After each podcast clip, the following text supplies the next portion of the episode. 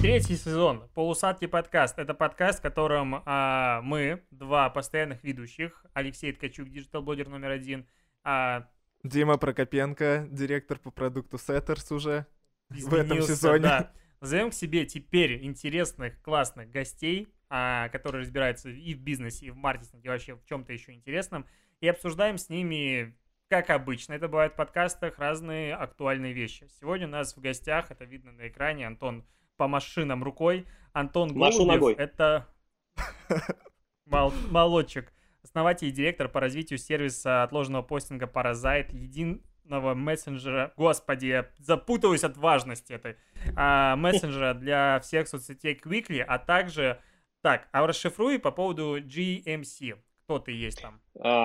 GMC я тоже сооснователь, это аббревиатура, есть такой автопроизводитель, но у нас она расшифровывается по-другому, это расшифровывается Global Migration Consulting, и мы консультируем людей о том, как им, а, собственно, дезертировать из России, из Украины, из Беларуси и переехать куда-нибудь потеплее, вроде Флориды. То есть ты плохой человек, получается, ты ответственен за утечку мозгов э, из э, нашей... Лучших специалистов. Да, из нашей страны. У нас и так проблема. Да, да. Ты еще этому Ну, содействуешь. если, если говорить абсолютно как бы честно и прозрачно, мы в этом плане посредники. То есть это маркетинговый посредник а, перед э, определенным пулом иммиграционных адвокатов, специалистов, которых я объединяю. То есть, по сути, я своими руками никому не помогаю и по иммиграции не консультирую. Я понял. Я вот просто хотел спросить, ну, ты такую затирач сделал, а почему, если ты э, помогаешь лучшим мозгам уезжать, но ты сказал, что не помогаешь, почему мы до сих пор здесь? Но шутка не удалась. Да. Ты все испортил. А, В общем, о чем мы сегодня будем говорить? Я как бы делаю затирач, о чем мы вообще сегодня говорим. Мы а, рассказываем о новом сезоне, немножечко короткую подводку и тебе, и всем слушателям. И дальше мы общаемся про Америку, разницу между Штатами и Россией, и вообще обо всем, как обычно. а, Что связано с Америкой, обсудим коронавирус, как он у вас буйствует. Ну, я думаю, можно даже начать с коронавируса, посмотрим. Но важно еще сказать, что что у нас а, сегодня вино, опять-таки, одного из наших слушателей. Евгений Козлов заслал нам бутылочку, точнее, ее, можно сказать, своим потом и потом достал на матче по, как он называется, квидичу, хотел сказать. Ну, почти. По сквошу. А, Жень, большое тебе спасибо за вино. Я вообще с удовольствием всегда сохраняю каждую бутылочку для подкаста, поэтому если вдруг кто-то хочет нас отблагодарить, пожалуйста, можно затаривать вино. А, Мы Антон, будем очень рады. да, что у тебя за вино сегодня, расскажи. А, У меня сегодня белое сухое, Бургундия, Монраше. Это виноград Шардоне. Одно из моих любимых белых. Прекрасном ба- белом огромном нечто. Ну, вот я про тару. Ну, Про большой коньячный да, кон- бокал. большой конечный бокал. Да, это огромный конечный бокал из стекла. А ты на связи? Я буду... Чего Мне говоришь? кажется, связь прервалась. Нет, я идеально слышу вас. Все, ты просто молчал. А, что я хотел сказать, что мы почти два часа занимались техническими моментами, чтобы все это проходило в записи, и мне дико хочется выпить. Поэтому Антон мы уже сейчас пьем. напился, потому что, да, ребята настраивали два часа, я два часа пил, а, поэтому теперь я буду просто молчать. Нет, так нельзя, у нас правило. А, В общем, главное правило полусладкого подкаста заключается в том, что пока кто-то из нас пьет, вот в данном случае нас двоих, Подкаст продолжает. Да, второй должен говорить. Соответственно, не, не получится отмолчаться. А, еще коротко о нашем подкасте. Я надеюсь, каждый из слушателей и смотрителей прочувствовал уже а, улучшение. Б- бархатный голос, О, который боже, просто ласкает. микрофоны. Да, Теперь Антон, мой голос, наверное, стал менее противным. Наверное, я надеюсь. Антон, ты же вот слушал полусладкий подкаст раньше. Да, конечно. Вот э, как тебе был звук? Ну, Только звук честно. был говно, говно позорное абсолютно. То есть это было прямо Мы- позорно. Да. Да, вот для подкаста иметь говёный звук, прям как будто мы какие-то нищеброды, а не могли купить себе нормальные Ну, микрофоны. слушай, теперь все изменилось, и я надеюсь, что у нас не возникнет на монтаже никаких проблем, и все будет хорошо. А, а еще у нас новая заставка, и она Да, да, безумно да. кру- крутая. За новую заставку мы отдельно должны, конечно же, отблагодарить лучшего моушен-дизайнера вообще в мире, я считаю. Но без шуток, Денис Гимаев, который сделал Гений нам просто. заставку, он, во-первых, гений, это факт. Во-вторых, он один из лучших в России моушен-дизайнеров. Я, как человек, который работает в неплохом агентстве, могу авторитетно это заявить. Напомни, я забыл, как постоянно Да забываю, где ты работаешь. какая-то фигня. Sugar. Free? Да. Так вот, Денис, спасибо большое. Это заставка, которая будет появляться каждый выпуск второго сезона. Все благодаря тебе. И еще, конечно же, все, что у нас осталось традиционно, это то, что мы и дальше бухаем. У нас во втором сезоне в каждом выпуске новое вино. И я постараюсь в новом сезоне говорить чуть-чуть быстрее. Ура! Но это, Все сейчас это просто человек, который слушает этот подкаст, он такой, да. А, ладно, давай, Антон, поговорим с тобой, потому что мы можем тут а, болтать очень много. А, расскажи, как дела в Америке? Где ты находишься? Что ты там сейчас делаешь? Вот хочется узнать это все. Я нахожусь на карантине э, во Флориде, рядом с городом Орландо. Сюда я улетел, точнее уехал на своей машине из Нью-Йорка. Это почти два дня езды по восточному побережью. Уехали мы, соответственно, потому что в Нью-Йорке, наверное, все знают, все смотрят новости, все знают, что сейчас Нью-Йорк это эпицентр вообще. Рассада эпидемии. просто. Да, в мире. И несмотря на то, что я самого вируса не боюсь, абсолютно, эм, там делать абсолютно нечего. То есть мне пришлось закрыть оба офиса, там ничего не работает, там нельзя выходить на улицу, а, практически нельзя даже гулять, э, поэтому я решил уехать на карантин сюда. Сначала две недели просидел в Каролине Южной, потом Мгм. уехал, доехал до Флориды, и сейчас э, сидим здесь, ждем, пока это закончится, и можно будет вернуться к нормальной работе. А вот две недели ты сидел осознанно для, ну, как бы карантине себя или Да, просто... м, да, мы в Каролине решили такой буферный период взять, потому что есть большая проблема того, что люди из Нью-Йорка летят сразу во Флориду, и поскольку у многих загородные дома, у многих нью-йоркеров э, загородные дома именно во Флориде, они туда летят и приносят заразу. Поэтому мы решили, что будет правильно и честно где-то в деревне две недели просидеть карантин, да, в полной изоляции, и потом спокойно уехать во Флориду. Собственно, поэтому мы так и сделали. А Флорида насколько далеко от Нью-Йорка? Я, я А, не... мы Ты ехали сказать, два дня ехать. Да, А, то два есть дня. один день, один день мы ехали до Южной Каролины, да, вниз по побережью, и потом еще один день до Флориды. В сумме два дня. Слушай, ну я вот слежу за тобой в сторис активно, вот прям а, мне доставляет отдельное удовольствие а, наблюдать за тем, как у тебя есть бассейн, а у меня за А окном Я думал, снег. ты скажешь про бэкстейдж, э, потому что у него есть регулярная рубрика, за которой я слежу. Тим, ну ты-то сейчас без своей девушки находишься, я не понимаю. Кстати, а почему ты не позвал ее на я запись? позову, я позову. в следующий раз следу- позовешь, да? Не следующий, но чуть позже обязательно. Да, то позовем, тут сидит он тут бровадится. Я-то с с супругой записываю подкаст. А, Нет, я просто смотрю, что у тебя достаточно, ну не то что свободная жизнь, но ты выходишь из дому регулярно. У нас здесь как бы карантин. Типа самоизоляция, но мы все сидим по норам и скучаем. Вот, кстати, Ну, вы знаете, том, что... Сейчас, на Мгм. секунду. Просто а, если зайти сейчас на Яндекс, то он показывает плотность э, людей в... Сколько на улице людей. Он показывает индекс, и это прикольно. Но он пока только по России, мне кажется, показывает. Еще и в Минске. А, и, и в Кишиневе. В, С- в СНГ он показывает. Да, это, Это сервис прикольно. э, от индекса изоляции. Такую же тему хотят в Америке сделать на базе, по-моему, Apple плюс Google, какое там партнерство Ага. делают, чтобы отслеживать э, по сотовым данным и по Wi-Fi а, пересечение всех граждан Америки. Там большие Вот проблемы. прямо сейчас мы, с, когда э, пишем, 10 вечера, 3,2 только индекс самоизоляции в Питере, когда на прошлой неделе был почти все время 4. Это высокий уровень. Наоборот, низкий. Все ходят по улице, гуляют. Нет, э, высокий... у- Ну да, это то, что на улице много людей. А мы сидим дома. Да, потому что мы молодцы и соблюдаем самоизоляцию. Да. И Антон тоже. Так все-таки как у вас э, есть ограничения или свободная страна Америка и нельзя запретить дома сидеть? Смотри, большая, большая разница между Россией и Америкой э, в том, что Америка это по сути 50 стран, да, то есть у каждого штата абсолютно свои правила, свои законы, свои распоряжения губернаторов, поэтому все полностью зависит от штата. В каких-то штатах есть э, сейчас указ губернатора о том, что нельзя выходить из дома, в каких-то нет. Вот на данный момент, где я нахожусь, во Флориде, мы можем выходить из дома по одному из нескольких э, целей, да, так скажем. Дойти до магазина, дойти до аптеки, выгулять собаку а, или сделать спорт. То есть, в принципе, если я выхожу и говорю, что я занимаюсь спортивной ходьбой, я могу весь день гулять, мне ничего за это не будет. Поэтому фактически правило никак не, не применяется. Я видел а, ролик из итальянского какого-то города, там подборка а, обращений мэров городов а, к жителям. И там дико эмоционально все очень... А, ну, да, ита- да, итальянцы классно говорят, Да. и один из мэров говорит, Я 20 лет занимаюсь бегом, ну только там с матом и очень эмоционально. И ни разу не видел там больше 20 бегунов. А сейчас Да. выходишь на улицу, каждый готовится к марафону. Какого хера? Типа, сидите дома. Да. Так и есть, да, так и есть. А, ну, и к тому же, видишь, большая разница, если, например, в Питере, в Москве многие люди живут в многоквартирных домах, и там просто плотность населения очень высокая. Если все выйдут на улицу, они действительно будут друг друга заражать. То, например, в той деревне в Афоре, где я сейчас сижу, тут, в принципе, на квадратную милю живет 100 человек, потому что у каждого свой дом с большой территорией вокруг. Поэтому ты можешь выходить на улицу, ты можешь гулять несколько часов, и при этом ты никому не подойдешь близко. Поэтому ну, все равно немножко здесь по-разному, и я считаю, что здесь довольно безопасно выйти и прогуляться.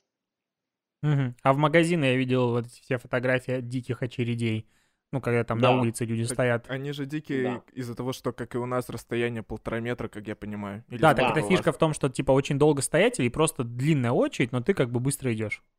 Ты стоишь полчаса примерно в Walmart, чтобы попасть. Это если в утреннее время, потому что с утра завозят туалетную бумагу, а это, в общем, самый дефицитный товар в Америке, все хотят ее взять. Да, поэтому, а если ты придешь ближе к закрытию, очереди практически не будет, но не будет и туалетной бумаги, поэтому ты не сможешь самое важное купить.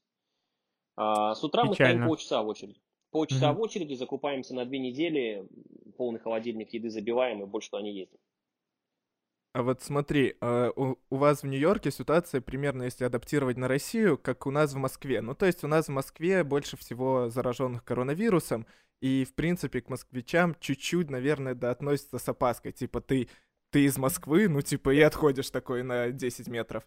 А Да. К нью-йоркским жителям есть такая дискриминация по коронавирусу? Или я даже не знаю, А, как это назвать. Да, Дим, это, это, наверное, именно дискриминация, и я думаю, что она намного сильнее именно в Америке, чем в России, потому что в России пока эпидемия только на самом начальном этапе. Я не хочу здесь, конечно, быть такой негативной Вангой, но, вероятно, она будет, э, в общем, развиваться по сценарию всех, всех больших стран. А, Мгм. Поскольку в России проблема пока еще очень маленькая и слабая, там такой дискриминации нет. В Америке у нас, например, э, на машине, на моей машине нью-йоркские номера, и у меня права, и вообще все мои карточки резидента, они все нью-йоркские. То есть по ним, по дизайну сразу видно, что я из Нью-Йорка. А, Соответственно, таким, как я, сейчас практически по всей стране не сдают жилье на короткий срок, да, то есть мне удалось напрямую там убедить хозяина этого дома, который я сейчас снял, а, что я прошел э, карантин в Каролине и что меня можно заселить. Во всех остальных местах мне просто отказывали. А, Сами машины с нью-йоркскими номерами во многие штаты не пускают. То есть, например, в ту же Флориду я пробирался через лес, там, через такие окольные дорожки, не по основной трассе, потому что на основной трассе стоит чекпоинт с военными, они останавливают все машины, и если у тебя нет уважительной цели для поездки, тебя просто разворачивают. Примерно такая ситуация. Да, На я, самом деле, я как- следил как- за как твоими сторис, когда ты ехал во Флориду. Дима это- просто это твой классно. фанат. Вообще-то он на меня первый подписался. Вот Для Да, Димы да. важно, кто на него кого подписался. Мы еще поговорим, Дим, сегодня о подписках. В памяти и закладки, кто на кого первого подписался. Все правильно. Да, он ведет блокнотик, он э, человек очень структурный, у него в Notion есть все конечно. расписано, да. Когда там, в общем, все есть. Слушай, но вот а как бизнес? Потому что у нас, типа, все в жопе сидят, ну, откровенно. Ну, глобально, да. Ну, И агентские бизнесы, и ну, многие пострадали, даже крупные компании. Да. Все в жопе в абсолютной. То есть э, я знаю э, в Америке какое-то количество моих знакомых, кто владеет разными бизнесами. Кто-то уже закрывается, банкротился, кто-то а, хочет это дело пережить. Мне на самом деле повезло, потому что я просто у нас у нас более гибкий бизнес, то есть мы, конечно, закрыли офисы все абсолютно, а, но при этом он выживает, э, то есть там есть поток денежный из других мест. А, Но бизнесы вроде ресторанов, например, в Америке, я думаю, что далеко не все переживут, кому нужно платить аренду, э, кому не дали на арендные каникулы. Э, Я думаю, что многие рестораны обанкротятся, их можно будет э, после этого кризиса выкупать там за копейки с обустроенными кухнями и так далее. А привилегии со стороны властей есть какие-то вот для пострадавших бизнесов? Ну, там для ресторанов, например, потому Да. что у нас они как-то не торопятся. Да, э, у нас, значит, каждому физическому лицу, собственно, Трамп отправил чек, вот на этой неделе он уже должен приходить на 1200 баксов. Он просто будет падать на твой банковский счет, то есть тебе там, ты проснешься, у тебя появится эти 1200 долларов плюс 500 долларов на каждого члена семьи. Это физические ли- лица. А компаниям, если компания относится к малому бизнесу, по-моему, там до 50 сотрудников, она может получить беспроцентный кредит на какую-то там определенную сумму, я не интересовался какую. И если компания впоследствии сможет доказать, что он этот кредит не может вернуть, то он будет прощен. Короче говоря, это вообще бесплатные деньги с парашюта. Можно взять там 20, 30, 40 тысяч долларов, э, потом доказать правительству, что ты их не можешь вернуть, на эти деньги спасти свой бизнес и потом про них забыть. Хорошая схема. Ну, по факту, то есть я вижу, честно говоря, что бизнес спасает больше, по сути, чем людей, потому что, ну, как я воспринимаю стоимость жизни в Америке, 1200 долларов — это как бы деньги, но не бог есть какие деньги, формата там жизни пару Да. недель. Так вот пусть Антон расскажет, Да. что можно сделать на 1200 в Америке. Ты сейчас такой, знаешь, Купить типа, «А ка- вина?» а как, как там в Америке? Расскажи. Вот. А, а вода у вас сколько стоит? Не, ну если Ну винчик покупать по 50 баксов за бутылку, то, наверное, ненадолго хватит. Да, да. Нет, в Америке можно в, в маленьких городах на эти деньги прожить, э, например, месяц, да. Э, Но в крупном городе, во Флориде где-нибудь, в Майами, в Нью-Йорке, в Чикаго, на эти деньги, конечно, ты можешь прожить 2-3 недели только. Ну, Поэтому это, как я помощь- понимаю, формата да. еда, вода и не особо что-то делать. Еда, вода, и при, питаться. условии, и при условии, что ты перестал платить за аренду. То есть ты договорился с владельцем жилья или там э, по ипотеке взял паузу. То есть если тебе нужно платить за аренду, то в Америке она настолько высокая, что у тебя эти 1200 уйдут только на половину стоимости твоей аренды. Поэтому, в принципе, ситуация абсолютно критическая. Я знаю лично много людей, ну как много, то есть э, там какое-то количество моих знакомых, а, у кого сейчас просто нету денег, то есть, э, ну, формата они буквально занимают э, там у знакомых из России, просят прислать им денег, потому что они лишились работы, им нужно платить аренду, у них не было сбережений, работы сейчас нет вообще по всей Америке, то есть новую работу найти невозможно практически, и у тебя просто может не быть денег. То есть время довольно страшное на самом деле. Я, кажись, придумал заголовок для нашего подкаста. А, Антон рассказывает о том, как американцы занимают деньги у россиян. Да, да. Ну, это как бы ужасно, но это будет заголовок, и все, и мы на Первом канале, и вот она, вот он успех. Да. И. Россия 24, Россия 24, да. Да, все, уже, уже пах- пахнуло немножко. Слушай, а вот если больше к тебе обратиться, а, ну, применимо, то есть, ну, в принципе, новости можно и так посмотреть. А, ты говорил, что ты закрыл два офиса, ну, выгнал оттуда, условно, людей домой работать, а по аренде, допустим, с а, офисами у тебя какие сейчас отношения? Смотри, э, во-первых, для полной прозрачности мы закрыли не два, а четыре офиса. Два у нас офиса в Америке, два офиса в России, в Москве и Подмосковье. Это по разным проектам, это не, по- не только по паразитам, по всем моим проектам. Мы закрыли все офисы, то есть сейчас ни один офис э, нигде не работает, все работают из дома. А, Но ударило сильнее всего по GMC, да, как я понимаю? Да, да, да. По двум офисам, за которые я отвечаю, которые в Америке, я плачу аренду дальше.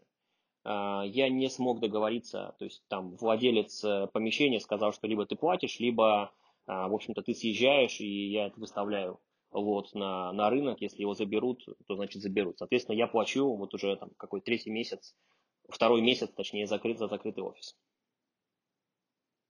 Классно. Что я могу сказать? Аплодировать не буду, не знаю, как это будет на звуке, но... А слушай, а что ты вот, даже если так говорить, не закроешь свой, просто потом не найдешь новый? Тем более, что недвижимости же будет достаточно Ну, на рынке. На самом деле это не, не, не так может быть э, просто. То есть там, во-первых, расположение, которое, где я нахожусь уже э, там в одном офисе 4 года, и, соответственно, очень многое количество клиентов э, просто знают, где мы находимся, им туда проще прийти. Они могут даже мне не позвонить туда прийти, поэтому это, ну так, то есть это большая ценность очень. Мгм. Так, а вот Просто так смотри, пере- кстати, если...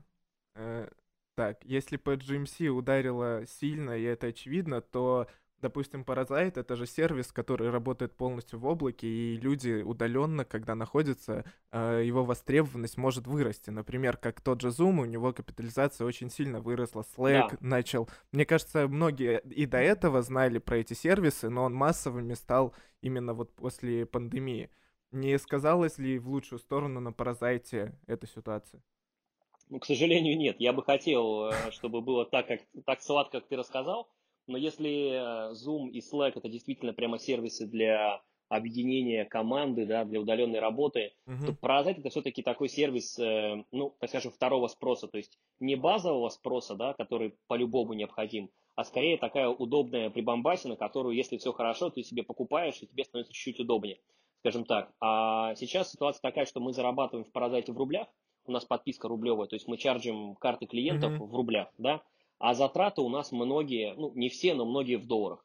Например, это аренда офиса одного здесь в Америке, это сервера мы платим Амазону, это там пул uh-huh. прокси, мы тоже платим за границу, это все в долларах. И еще многие расходы в долларах. И, соответственно, на самом деле все довольно печально это выглядит мы зарабатываем меньше, тратим больше. Потому что курс, э, курс рубля, ну все знают, вы живете в России, вы прекрасно знаете, как, как сейчас выглядит курс рубля. Мы белорусам, это у нас Мы белорусы, крови, у нас да. все доллары уже давно запасены. Мы Не просыпаемся знаю, утром, знаешь, вот в фантастике, в фэнтези, точнее, гномы знают, типа, где вверх, где низ, э, а вот белорусы, наша суперспособность, мы знаем, какой актуальный курс. Ну, типа, вот всего. А, а Дима тоже белорус, получается? Да, конечно, я из Минска, я, я готов забрать свой чемоданчик с долларами и через GMC уехать во Флориду или куда надо. Ты просто скажи, куда ехать. Ты английский не знаешь. И туда только хорошие, ну, толковые люди уезжают, Дим. Да-да-да. Что тебе там делать? Я останусь в России. Меня даже не надо переманивать. Слушай, давай поговорим про вот разницу. Мне дико нравятся посты твои про... Это реально, я прям читаю про разницу между Россией и Америкой. Не там, где ты начинаешь про политику говорить, я знаю, зачем ты это делаешь. Э, мой маркетолог внутри аплодирует. Но а, про как раз культурную разницу. То есть вот это самое интересное. Ты и здесь успел, и там пожил. А вот, не знаю, первая эмоция от того, как ты переехал в Америку. Помнишь какое-то яркое впечатление? Типа, что тебя удивило относительно России? А, а когда Антон уехал? Я вот просто не знаю, сколько лет назад ты уехал? Это было, это было, получается, пять лет назад или чуть больше, то есть не так давно. Ага. Э, самое первое, ну слушай, мы прилетели в, в Нью-Йорк э, летом, это было 35 градусов жары. Э, Нью-Йорк это такая, я не знаю, ребят, вы, вы вроде как не были в Нью-Йорке, я просто не помню точно. Просто кто был, знает, что это такая большая помойка на самом деле. И когда ты приезжаешь в первый раз, ты, у тебя диссонанс, то есть ты не с этим ассоциировал Америку. Тебе казалось, что это идеальные газоны, дома, счастливые семьи. Но это как раз-таки загородная Америка. А Нью-Йорк это такая вот а, огромная а, свалка всего, миллионов людей. Это было довольно шокирующе. Плюс а, была, были очень тяжелые условия. То есть я приехал с каким-то количеством денег, каких-то сбережений, не очень внушительным. И в Америке цены очень высокие сразу были. А, поэтому приходилось снимать какое-то плохое жилье, очень некомфортное приходилось. Я работал на стройке, а, нельзя сказать, что долго, то есть там какая-то у меня нет такой огромной истории, там, да, что я 20 лет работал. Я работал на стройке, наверное, полгода, я работал в ресторане, работал еще где-то, ну, на каких-то таких самых э, ужасных работах, хотя в России, собственно, уже все было нормально. Вот это было тяжело, наверное, вот эта разница между тем, что в России ты там кто-то, а в Америку ты приехал, идешь работать на стройку, это не самое приятное ощущение. Но поскольку оно временное, ты к нему относишься легко. Наверное, это был вот самый главный шок. Слушай, а тогда я просто думал, что когда ты переезжал в Америку, ты переезжал формат развивать бизнес. И мне казалось, ну, идея формата, там, у тебя есть GMC, ты переезжаешь ну, туда, чтобы заниматься развитием офиса. Ну, смотри, это звучит круто, но по факту, то есть там много, много факторов. Мы хотели, безусловно, открыть компанию в Америке, мы хотели, чтобы тогда уже и Паразай существовал, да, в то время. Он был там в самом зачаточном виде, немножко другая была концепция, но он существовал. Мы хотели открыть компанию здесь, в Америке, мы хотели иметь счет в Америке, чтобы деньги лежали не в России. Это все была, ну, как бы одна из целей. Но это не было таким переездом там какого-то крутого бизнесмена, который там какой-то бизнес-трип, нет, такого не было. Скорее, это была вторая цель, а потом закрутилась и вертелась, я здесь остался, и, собственно, вот так вот. Угу. Ну, получается, ты успел поработать с американцами на американцев.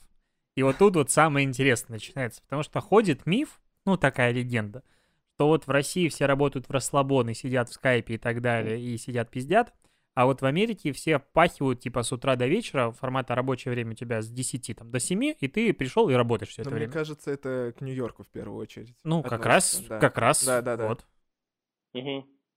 Ну, смотри, я работал не совсем с американцами, давай вот я прям все буду называть своими именами в этом подкасте. Я работал на таких э, иммигрантских работах, там стройка, да, это не работа с американцами, это работа с мексиканцами, там, я не знаю, с гватемальцами, с сальвадорцами.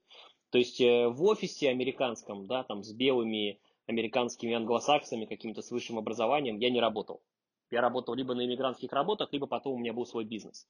Поэтому этот этап я как обошел и, собственно, ничего про него рассказать не могу. Могу сказать в общем свои наблюдения. Американцы, безусловно, более профессиональны. Каждый в своей области, чем э, люди в СНГ. А, наверное, потому что здесь все индустрии существуют уже давно.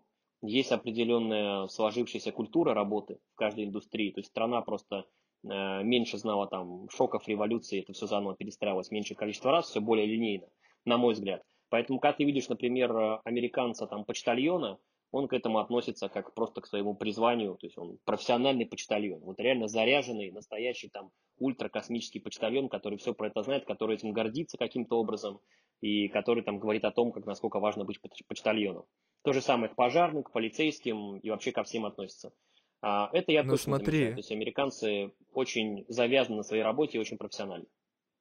При этом э, есть мнение, вот я не раз его слышал, то, что в плане маркетинга э, российские нормальные специалисты, которые поработали в топовых агентствах или в, на нормальных позициях в нормальных банках там и так далее, то есть неплохого уровня маркетологи, они более подготовлены к стратегическому маркетингу, чем маркетологи, которые есть в Америке. Допустим, Дима сейчас про себя такой. Не, не, не. Ну вот как я, допустим, да? Определенно. Я-то вообще, я считаю, лучший в мире маркетолог, но это мы опустим. Мы сейчас не про меня. Я звезд с неба не хватаю, как говорится. Так вот. И э, у меня вот просто был, есть знакомая, которая уехала в Америку, и она работает в компании, и она говорит, что таких людей, как мы, э, забрали бы там с руками, потому что мы понимаем, э, мы мыслим более стратегически, а не тактически. Американцы, американские маркетологи, а, особенно именно в брендах, а не в агентствах, они про то, чтобы придумать что-то быстрое, реализовать и запустить. А мы более про стратегический подход, несмотря на разницу инструментариев даже. А, то есть э, мы чуть сильнее. Не замечал ли ну, ты такого? Мне, смотри, я абсолютно не хотел бы это политизировать, но мне с этим сложно согласиться. А, например, про маркетинг э, ну, Apple, наверное, слышали во всем мире. Я, я не mm-hmm. знаю компанию в России, которую бы слышали во всем мире. То есть э, просто рынок намного больше. Наверное, я думаю, что талантливые специалисты в маркетинге в России просто более заметны, потому что рынок более молодой, mm-hmm. и там mm-hmm. несколько компаний, которые гремят, делают какую-то классную маркетинговую стратегию, там их все знают. А Америка это такой очень корпоративный Петерс, рынок, Потому старый, развитый, специалистов огромное количество. Но я не думаю, что прямо американцы смотрят на русских маркетологов и пытаются у них там чему-то поучиться. Я бы сказал, что такое есть, например, отчасти такое есть э, в среде там IT-программирования. Есть такой стереотип, mm-hmm. что вот российские программисты, они крутые. И действительно, я вижу много ребят, которые, ну, которых именно хантят из Америки программистов. Про маркетологов, честно говоря, я такого не слышал. Если бы такое было, то их бы хантили, их бы пытались сюда перевести. Дим, просто ты понял, да? Ну, не получится. Надо было идти в программисты. Черт. Не, я вот, э, у меня мысль как бы не про стратегический подход. Я такое, честно, никогда не слышал. Это Дима, видимо, перепил. А если брать среднюю компанию на рынке, то, что я смотрел, допустим, изучал какие-то американские примеры и отечественные, у меня есть ощущение, что в Америке более, ну это вот ты опровергнешь или нет, а, проще относятся, возможно, в какой-то мере к трате бюджетов. А, то есть в России да, ты однозначно. перед тем, как потратить копейку, ты должен прям доказать, что это продаст. Да. А там типа, ну давай попробуем. Поэтому, допустим, те же блогеры, вот у нас формата накрученных блогеров покупают только мудаки. Ну, либо да. идиоты. В Америке сливают бабки по-прежнему как бы из-за того, что у нас просто более бедный рынок, мне кажется, мы больше ценим деньги вот в рекламных бюджетах. Слушай, с этим сложно спорить, но это, понимаешь, это не разница двух стран, это скорее просто разница, у кого есть деньги, у кого нет. То же самое в России, есть там, не знаю, э, крупная российская компания, условно, там, не знаю, Яндекс, да, у которых э, маркетинговый бюджет огромный. Я уверен, что они тоже время от времени сливают деньги на какие-то абсолютно смехотворные проекты, просто потому что какой-то линейный менеджер, собственно, решил их делать и получил автоаппрув от руководства. А какой-нибудь маленький российский стартап, наоборот, считает каждую копейку. Я думаю, что это просто абсолютно естественный процесс, когда денег больше, ты их тратишь менее, собственно, въедливо. А ты видел американских маркетологов вживую? Смешной вопрос. А, вживую, да, ну, условно американских. То есть американец что-то считает, что кто родился в Америке. Я знаю людей, которые работают маркетологами в Америке. Но, наверное, они иммигранты, потому что большая часть а, круга моего общения это иммигранты из разных стран. Ну, я имею в виду, что ну, приходилось ли тебе работать по какому-то из э, своих проектов с американскими маркетологами либо агентствами и аналогично с российскими? То есть можешь ли ты сравнивать? Практически нет. Практически нет, потому что даже для маркетинга в Америке, то есть даже, например, для настройки там платного трафика social search в Америке мы нанимаем каких-нибудь ребят в СНГ. Понимаешь, это стратегическое преимущество. То есть я говорю на русском, я могу нанять э, специалистов намного дешевле. То есть в России маркетолог стоит примерно в 4-5 раз дешевле, чем в Америке. А, было бы сумасшествием искать его здесь, там, для настройки того же платного трафика. Ну, честно говоря. Если я могу uh-huh. найти, да, отобрать специалиста в пять раз дешевле. На мой взгляд, это ну, сумасшествие. Ну, согласен. Дим, у тебя есть шанс? Какая средняя зарплата маркетолога в Америке? По рынку. Слушай, ну, давай, Понятно, что это зависит от опыта. За, за, за секунду проверю. За секунду проверю. Но я слышал, и... что маркетологи входят якобы в топ-10 да, да, да, я тоже. высокооплачиваемых профессий, и там формата 140 тысяч в год до уплаты Но налогов. Это да, да, 140. маркетолог Ты абсолютно с большим правильно опытом. сказал. Я только что загуглил э, маркетолог в США. Ну, тут есть некое среднее да, значение. Среднее, оно на самом деле ни о чем не говорит. Это порядка там 60 тысяч в год. Но это по всей стране, плюс новички и так далее. Но до, 100, до 140 тысяч э, на каких-то более старших позициях, да. Это хорошая зарплата, на нее можно очень комфортно жить. Дим? Тебя есть. Ты просто не видишь, к сожалению, глаза Димы, но он аж подзавис, такой у него в голове считаются так немножечко Нет, шестереночки. Я, просто, я просто перевожу, сколько... Ну, это же еще налоги надо оплатить. Подожди, да. Налоги не маленькие в Америке. Налоги да. ты Зависит от вычитать, штата, конечно. Ты можешь вычитать треть. Вот проще всего в Америке там плюс-минус от 20 до, до, там, до 40 процентов, но проще всего треть вычитай. Новичку, маркетологу, мне кажется, тяжело прожить в Америке. Ну, то есть 40 ну, да. тысяч в год, это то есть примерно, ну, там, типа, 20, ну, 40 тысяч в год, господи, разделить там на 12. А, а я хотел быть физиком-математиком. Три с половиной тысячи в месяц. Три с половиной тысячи в месяц, такое себе. Да, на эти да, деньги да. жить можно. Смотри, если ты будешь жить вне крупном городе, да, не в Нью-Йорке, не в Майами, не в Чикаго, и у тебя будет три с половиной тысячи, и у тебя будет официальный, официальный доход, то ты сможешь, э, в принципе, взять себе и дом в ипотеку, и машину взять себе в кредит. То есть в Америке очень развиты кредиты. И очень так все и начинается. Ставки. И ты уже в жопе на всю жизнь в Да, и тут, и тут приходит ну, коронавирус COVID-20 или 21 такой... А, и хлопаешь щечками. Слушай, это верно. Ну, а по поводу вообще работы с агентствами, а, в принципе, ну даже не про агентство. Самый главный вопрос, сейчас вот в России пытаются, кстати, агентства делают заявления и все такое, Постоплата. Ну, то есть это слово, которое раздражает. Ну, прям адски. У меня сейчас, кстати, висит три проекта в постоплате. Я даже не знаю, когда мне заплатят. И немножечко грустно это. Ну, я не знаю, ты в курсе вообще слова постоплата? Что это значит? Ну, я, я знаю, что это значит. Есть такое даже английское слово postpay. Э, то есть э, есть э, в американском английском такое слово, другое дело, что оно не используется, потому что сложно кому-то объяснить в Америке, что ты сначала что-то сделаешь, а потом тебе за это заплатят. Ну, то есть ты условно, если захочешь работать с американским агентством, то сначала у тебя все-таки вперед денежка, а потом да, ты начинаешь да, работать. Конечно. Что какой-то депозит, либо... Ну, я ради этого месяца... готов переехать в Америку. Да. Есть, Нет, вот это вот э, как раз очень раздражает вещь у нас. Да, да. Ну, с, с, очень спорная просто модель, как начинаешь работать, ты месяц работаешь, тратишь свое время, может быть, какие-то есть уже результаты, а деньги ты еще не получил, и не факт, что получишь. Я такого никогда не встречал в Америке, думаю, что это не стандарт здесь рынка точно. Есть то, что меня очень сильно волнует. Это вообще, мы уже обсуждали в предыдущих выпусках про темп жизни в Минске, в Москве, в Питере, в Нью-Йорке и так далее. И мы как раз-таки говорили про Нью-Йорк, что, кажется, в Нью-Йорке максимальный темп жизни вообще из среди городов, которые есть в мире. А, вот ты жил в России, ты когда переехал в Нью-Йорк, ты почувствовал разницу в темпе жизни? Наск... Да. Ну, что все движется быстрее в разы. Она подходит тебе или нет? Смотри, первые несколько лет это прямо чувствуется. Потом э, ты настолько привыкаешь, что тебе кажется, что весь мир живет как Нью-Йорк. То есть у тебя есть ощущение, что везде, в принципе, стоят эти там огромные небоскребы, ходят десятки тысяч людей по улицам, и что так везде. Конечно, когда ты потом выезжаешь куда-нибудь э, в американскую жопу, ты вспоминаешь, что на самом деле бывает вот такое спокойное существование. Я в Нью-Йорке живу не в самом центре, то есть я не живу на Манхэттене, я живу в Бруклине, я живу uh-huh. в более спокойном районе, у меня более просторный дом, у меня есть парковка под домом, и я как бы живу в такой деревушке, да, нью-йоркской. Мне, чтобы доехать до Манхэттена, нужно там 40 минут ехать на машине, ну там 30 минут без пробок. А, я такую суетную жизнь не люблю, но многим нравится именно вот э, жить где-то в билдинге на Манхэттене с этими толпами людей, туристов, таксистов, на мой взгляд, это просто некомфортно и очень дорого, запредельно дорого. Ну, насколько? Ну вот прям. Давай говорить с цифрах. Мы Чтобы вот мы не включил могли себе Дудя, да. Ну ты шо? Ну что, прям вот прям что так дорого? С- Смотри, смотри, если я в Бруклине, например, во-первых, я снимаю, да, снимаю дом в Бруклине, я им не владею.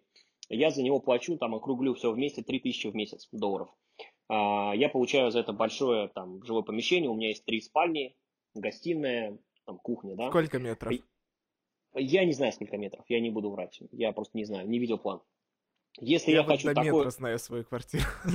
Ну, потому что ты до метра знаешь, до рубля знаешь, сколько ты за нее платишь. Платишь, ходишь, перемеряешь. Типа, я сорокет заношу за хату, я должен знать. Да-да-да. Нет, я не в курсе точно сколько. А, Если я хочу такое же жилье в Манхэттене, я буду платить в два раза больше. То есть 6 тысяч долларов в месяц. Ага, А, ага. Поскольку для меня это, во-первых, ощутимые деньги, во-вторых, я совершенно не хочу жить вот в этом центре всего. а, Уйти. Это неразумно. Молодой маркетолог не сможет, конечно, себе позволить дом. Там, Дим, просто понимай. А вот смотри, по поводу, ты сказал, что ты снимаешь квартиру, мы тоже с Лешей снимаем квартиру, но Леша уже прям серьезно задумывается о том, чтобы купить себе квартиру, а я, машину купил, мне уже сейчас уже не задумывается. Не, я задумываюсь на, на, на стоимость машины и отодвинулся чуть-чуть. Ну, просто поскольку, поскольку Леша старше, чем я, у нас разница 5 или 6 лет, да? Сколько у нас? Бездна. Бездна у нас, ты да, никогда не возрастная догонишь, бездна, а, то за счет того, что, в принципе, у меня как-то так сформировалось окружение, которое... с- ой, Просто бля. пиздец. Что сейчас произошло, ребят? Сейчас произошла магия монтажа. Э, Прошло 20 минут примерно. Это на на- в подкасте не видно и не слышно. Но я немножечко посидел, потому что прекрасный ноутбук прекрасной компании Huawei, или я не знаю, как ее правильно читать, а, решил гафнуться в который раз, и у меня просто выдал синий экран смерти, и я подумал, что в 40-минутная дорожка аудио она просто просралась. Ты сказал, гафнуться? Да, есть Ты такое слово. 90? Ёбнулась. Хуйнулась. Я не знаю, как описать этот термин, потому что я натурально думал, все, мы либо перезаписываем подкаст, либо звук говно. То есть все, что вот мы строили здесь, микрофоны покупали и так далее, это не надо. Да, я бы угорнул. Вот просто представь, что мы в итоге бы выпустили на iPhone то, что звук пишется, и два, два человека сидят просто с профессиональным оборудованием такие, и iPhone звук. Да, просто- Что не так? А микрофоны просто... Мы... А, так их надо было подключить. А, я думал, они просто по Wi-Fi передают Это звук. знаешь, как гитаристы в клипах, которые играют без Да. подключенной электрогитары. Да, они не по Wi-Fi все передается. Нет, ну вообще, в принципе, то, что винда такое может с виндой, мне кажется, все-таки это проблема в операционной системе. Ну, тут или э, операционка, или сама система. Мне кажется, все-таки ошибка в винде, и то, что такое происходит, это полный пиздец. А я впервые сказал мат за это. Слушай, вопрос тебе такой, э, и Антон к тебе вопрос, обсудить. А, Мы переходим с формата интервью А- Антона из Америки к формату попиздеть. Так Антон вот, из Америки. Антон из Америки теперь у тебя будет, я думаю, ты появишься у нас просто не один раз в подкасте, и ты будешь вот человек, который Антон из Америки. А, так вот, такая тема. А, Виноват ли ноутбук Huawei в том, что крашится система Windows, если я не могу купить ноутбук Huawei с другой системой? Ну, мы не берем в расчет Linux. Я думаю, что если производитель оплачивает лицензию системы, которую он ставит, это касается и андроида и так далее, то он несет за все ошибки системы ответственность, потому что ты э, ты покупаешь бренд. Даже если- Напомню просто, что ты обещал говорить быстрее. Да, да, я, я ускоряюсь, Красавчик. ускоряюсь, ускоряюсь, Давай, всё давай, нормально. Потом мы на обработке еще ускорим, и Нет. будет нормальный темп. Так вот, э, в итоге получается, что ты покупаешь бренд, ты доверяешь бренду, но э, Уже нет. неважно, э, что с точки зрения кто прав, кто виноват, но твое отношение к бренду меняется заведомо, и поэтому ты несешь за все детали, которые стоят в твоем ноутбуке, ответственность. Это же бренд. А построить бренд это самое сложное, что может быть в компании. Ну и процессинг, но это уже другое. Знаешь, что я думаю? Что я могу быть человеком, который, типа, все понимает. Ну, вот я диджитал-блогер номер один, вся херня, и я собирал десятки компьютеров вот этими своими красивыми белыми руками. Как-то по-российски прозвучало. Но, Ничего, у нас А, есть Антон из Америки. да. А, Слушай, Антон, а за такую шутку меня бы наказали в Америке? Э, Да нет, на самом деле здесь э, свобода слова, на тебя бы просто косо посмотрели и все. Поэтому это не опасно. Окей, можно переезжать. Так вот, этим мозгом, как бы человека технического, я понимаю, что я не должен ругаться на технику, программы могут вылетать и так далее, но человеком, который занес 100 косарей за этот ноутбук прекрасный, Я до сих пор в шоке, что ты купил Huawei. Huawei. С ума ну, он сойти. хороший Подождите, ноутбук. За был. 100 тысяч. 100 тысяч Я рублей, тебе переведу, же- переведу, все больше, нормально, все в порядке. Ну, Чем это больше, чем пара долларов. Это больше, Ты прав. чем 3 доллара, Ты, дорогой Huawei, я должен вам сказать. Ну, тут хороший, как бы, ну, типа, вот мой ноутбук вроде как э, сильнее по операционной, ну, по Нет, технической подожди, части, чем а- Как ноутбук Mac Pro, да. Ты, прошка ты можешь обычно. объяснить, Леш, ты можешь объяснить, в Питере какая-то проблема с поставками макбуков или, или что тебя вынудило а, конкретно купить Huawei? Потому что Я- да, непонятно да я, абсолютно да я, да я отвечу. Я помню, зачем он, зачем он это покупал. Э, Когда он, он пришел, он ушел с, из офиса и вернулся счастливый, довольный. А вот и не говорит- пизди, я пришел в офис сразу с А, ну- ноутбуком. ну, возможно, история чуть-чуть адаптируем. Э, В итоге он приходит и говорит, я купил себе ноутбук. Я говорю, за сколько? Это первое, что я спросил, потому что я думал, э, он как здоровый человек купил MacBook, потому что все здоровые люди покупают MacBook. Кто сидит с Windows, ну, это ваши проблемы. Э, Так вот, и в итоге он говорит, 100 с чем-то тысяч. Я говорю, какой ты Mac купил? Это первое, что я спросил, потому что в моей голове даже не складывается, что Windows может стоить, а на то время это, ну, тысячу... Ну, почти двушка. 800, да. 1900 где-то долларов. И я такой, что ты взял? И он такой, Huawei. Я такой, я думал, он прикалывается, потому что Леша может, конечно, угорнуть, и я до последнего верил. Потом он достает, а он внешне тоже Space Grace, э, Space э, Gray, и я Грей. такой, да, Грей. А, Грейс. Грейс Кеннеди или кто там. и в итоге он, он достает его. Я думаю, так, вроде MacBook, но с логотипом Huawei. Интересно. Э, он открывает и начал выпендриваться. Ты посмотри, у меня камера из э, клавиатуры. Это такая неудобная херня. А еще он говорит, а знаешь, что мой ноутбук может? А это самое бесполезное, что есть в его ноутбуке, мне кажется. Он сенсорный. Вот он сенсорный.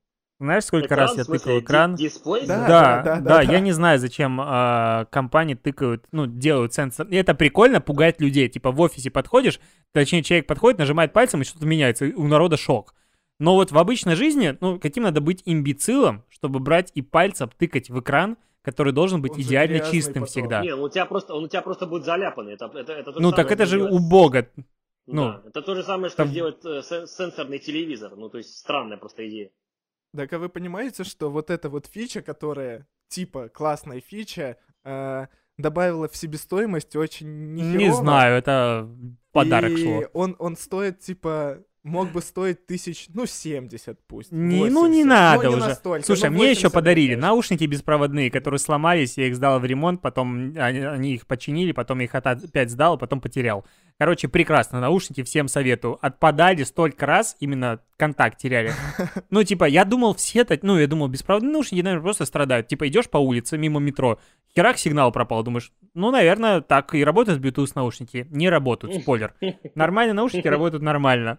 Рюкзак был хороший рюкзак, а, он, правда, порвалась у него молния. А, ну, тут мой, мой косяк, честно. Я просто положил туда слишком много бутылок вина. Типа 4. Я считаю, что надо проводить тесты бутылками вина, вообще-то. Это очень важно. Ну, как... Это краш-тест вином. ну, ну, Зачем да. люди вообще покупают рюкзаки? Тележками люди... пок- Антон, сколько у тебя вина сейчас стоит? Ой, у меня еще щас два ящика осталось. Выйдет в отдельную комнату, Ну, откроет свой подвал огромный. Два ящика вина. У всех нормальных людей как минимум хотя бы, ну, ящик стоит.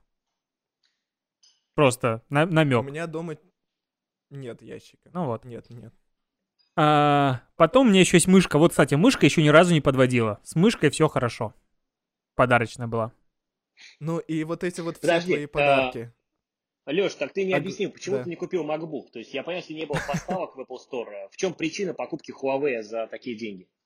Я люблю Windows. Ну, я, нет, по- по- подожди. Я любил Windows. Вот серьезно, я был фанатом винды 8 и 10 долгое время. Мне она нравится.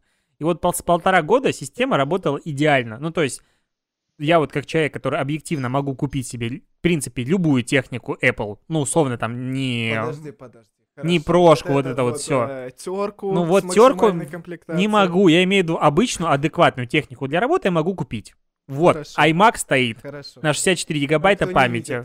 Да, что на не 40 пизди, гигабайт, точнее, ничего памяти. нет, ребята, не верьте. Он просто в воздух показывает. Зай, можешь повернуть туда? Короче, у меня техники Apple вся дома есть, любая, кроме вот своего ноутбука. То есть я могу ее купить, но мне нравится Windows.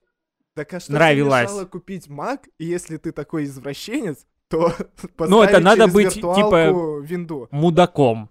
У меня стоит виртуалка на Маке. Э, Зачем вторая. мне Я покупать iMac, переплачивать за iMac, если я поставлю туда винду? Тебе же нравится винда. Ты же сам сказал. Нет, сейчас я уже как бы смирился с мыслью о том, что я перейду на Mac, а ось, возможно, осенью это, и возможно, через какое-то другое время, ну, на следующее... Возможно, послезавтра, потому что он пару раз еще покажет синий экран, и ты психанешь и поедешь, купишь новый. Это в моем, в моем... Леша очень стиле. импульсив- импульсивный человек. Он типа... Как Леша купил машину? Почему я не осознал? Инсайды от Дмитрия. А, Лё- э, Дим, все, мы, мы с Сашей копим на квартиру. Может быть в Москве, может быть в Питере, но это не важно. Пишет. Я в салоне Порше. Я такой, чё? В смысле? Зачем? Он такой, ну, не, ну, покупаю Порш. Я говорю, какой Порш? А Порш же стоит, ну, любой. Не, кстати, пятерку стоит, там в трейдине можно взять нормально. И в итоге он присылает мне фотку своего мини-купера. И я такой, а как же квартира? Он говорит, ну кому нужна квартира? Я говорю, ну серьезно, да. И он, он принял это решение, мне кажется, за вечер. Я не присутствовал, конечно, как они это решали. Да. Э, iMac, который все-таки существует, спойлер такой потом. э, Мне кажется, они тоже. Так, нам нужна техника, чтобы обрабатывать подкасты. Подкасты же такие тяжелые, вы сами все прекрасно знаете. Там нужен iMac с оперативкой 48 гигов, с видюхой мощной и так далее. 8 гигабайт памяти у видеокарты, да. Да, и, 5К дисплей, 27 дюймов. и, Всё и в по- итоге по канонам. он у меня спрашивает, где можно купить в Питере адекватный iMac. Я ему скидываю ссылки, он говорит, да-да-да. Пока я скидывал ссылки, он уже мне пишет, а не, уже не надо, я уже еду покупать. Я такой, чё? Подождите, подождите, ребят, а в Питере, чтобы купить iMac, нужно поехать не в Apple Store, я так понимаю, как, по каким-то Не-не-не. ссылкам поехать адекватно. Ни в, ко- ни в коем Не, у нас случае. Apple Store в принципе нет, у нас есть Restore, это Рестор, типа- Рестор, э, реселлеры. да. Да. Да. Но я там покупаю, типа, iPhone и все такое, но, типа, iMac я купил, типа, бэушный, да, вот как нищеброд.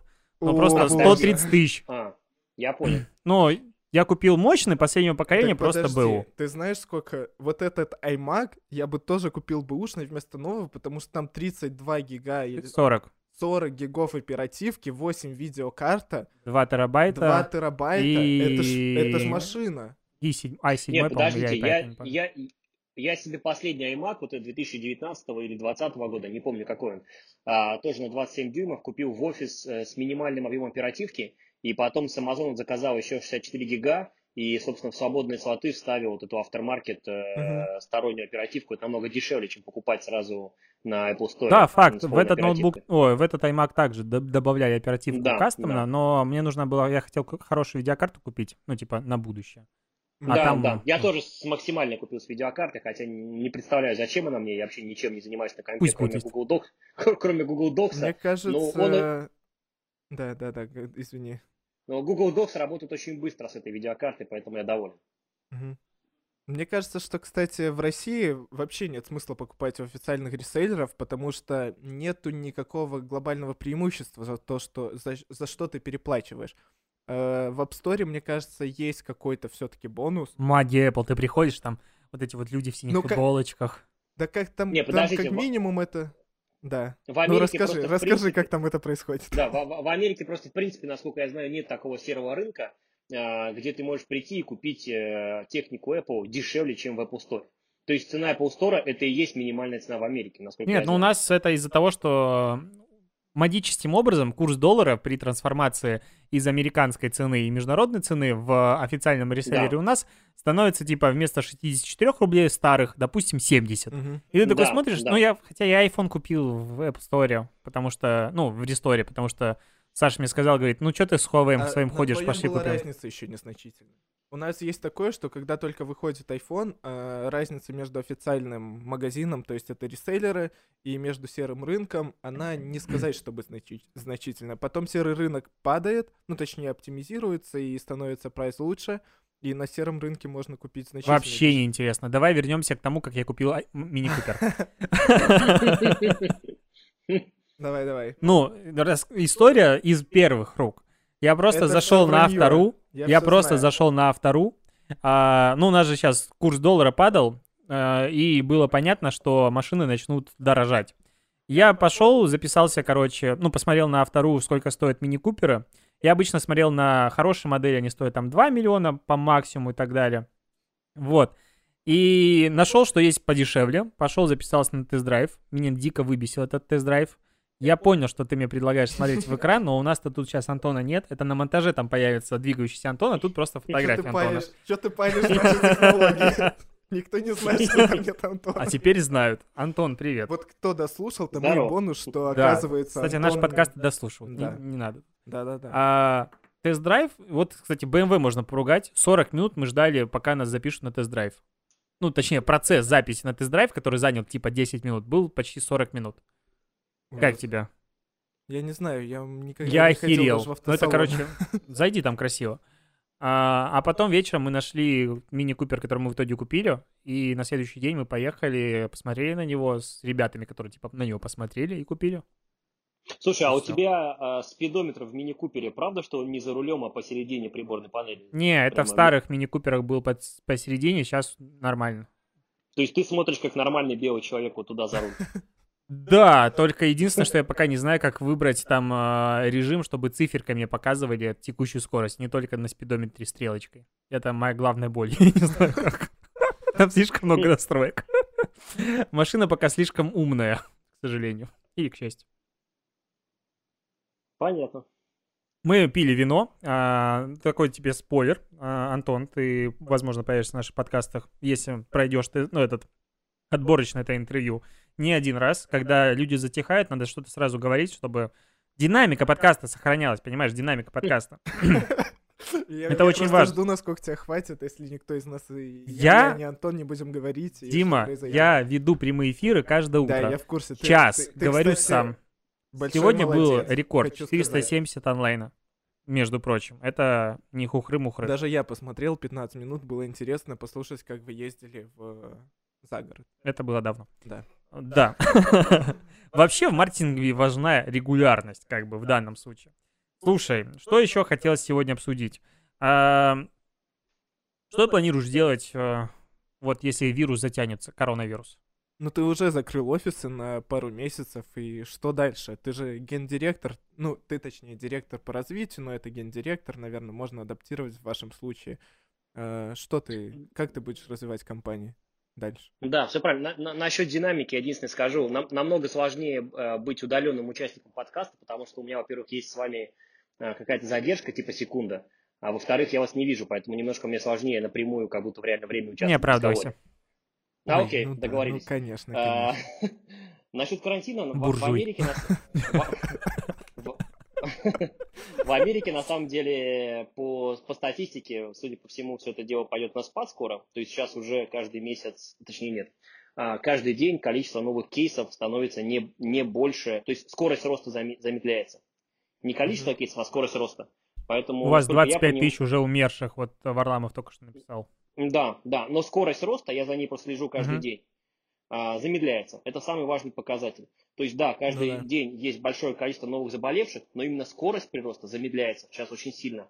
А, Поэтому, насколько я понимаю, к концу апреля это будет где-то там пик, да, и я так понимаю, Мгм. что потом еще месяц э, будут держать страну закрытой. Это мое текущее понимание. А, а а, ты же если это- понимаешь, что, э, ну, извини, что перебил, э, есть э, вероятность того, что начнется вторая волна, которая, Да. если все... Мне кажется, такой фильм назывался про зомби. Е- Ну, это логично в данном случае, потому что если э, все страны откроют снова свои границы, а у всех темп абсолютно разный, ну, в России темп высокий, Мне но- кажется, не откроют границы в ближайшее время. а том-то и правительства дело, могут, а, а, ты Дим, прикинь, что... Дим. Да. Э, В том-то и дело, что, скорее всего, насколько я понимаю, а, в Америке откроют экономику, то есть э, разрешат людям выходить на улицы и Да-да-да. работать, но я думаю, что не будут э, долго еще время разрешать э, не, не обязательные перелеты внутрь Америки. То есть заграничные Да, перелеты в. Америку. Да, Так да, и, да. и это и ударит второй волной, мне кажется. Нет, так, Дим, ты сейчас Нет, я говорю, что... Речь да, о том, да, что не наоборот, будут открывать границы. А, не, не буду. Да. Я понял, Мгм. да. Скорее всего, да. Как Вообще, я смотрел Китай. сейчас вирусологов а, и там раз- разные интервью.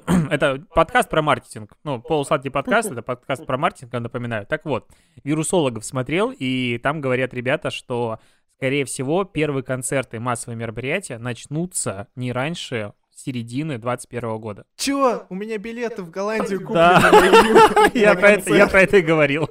Короче, у меня куплены билеты на фестиваль Pop. Это один из самых крупных Расслабься. фестивалей в Европе. Там Расслабься. выступает РХЧП, Guns N' Roses, 21 Всем плевать. Расслабься. Я не полечу. Я даже не знаю, что эти слова значат. То есть, если у них есть какое-то значение, то мне нужно их потом проверить. Нет, на самом, на самом деле я смирился с тем, что я на этот фестиваль не лечу, но... А когда деньги компенсируют? Не знаю. А, Тут, я- тут- тут, знаешь, можно вставить еще один бренд, Белавия, который мне, блядь, не отвечает уже 4 недели, а они мне должны 600 долларов, я напомню, за билеты. И... И я не знаю, Все, расслабься. Дима. Просто Дима удачно слетал в отпуск. Да, отлично. В Грузию вначале слетал отлично, а сейчас В Грузию как тебе? Нам понравилось. Там хорошо. Да-да-да. Вино тебе местное зашло, Дим? Да, отлично. Ну, это повод, который нельзя не потрунить. Да, это вообще прекрасно. Ну, на Алазанскую долину вообще, ты же съездил по рекомендациям, Дим? Там Конечно. прекрасно. Это хорошо. То, как ты и сказал, сделал. Да, я вот, э, у меня, допустим, есть планы, подтвержденные конференции. Ну, количество конференций, которое отменилось за март и апрель, безумное. То есть я, наоборот, с другой стороны радуюсь этому, потому что я не знаю, как бы сейчас я вытягивал параллельно текущий объем работ и те же перелеты, которые у меня должны были, потому что у меня два месяца подряд без выходных было бы почти. А с выступлениями. Скажи спасибо коронавирусу. А, спасибо, прям пис. Э, Количество денег, которое потеряно, не обсуждается. А, недополучено.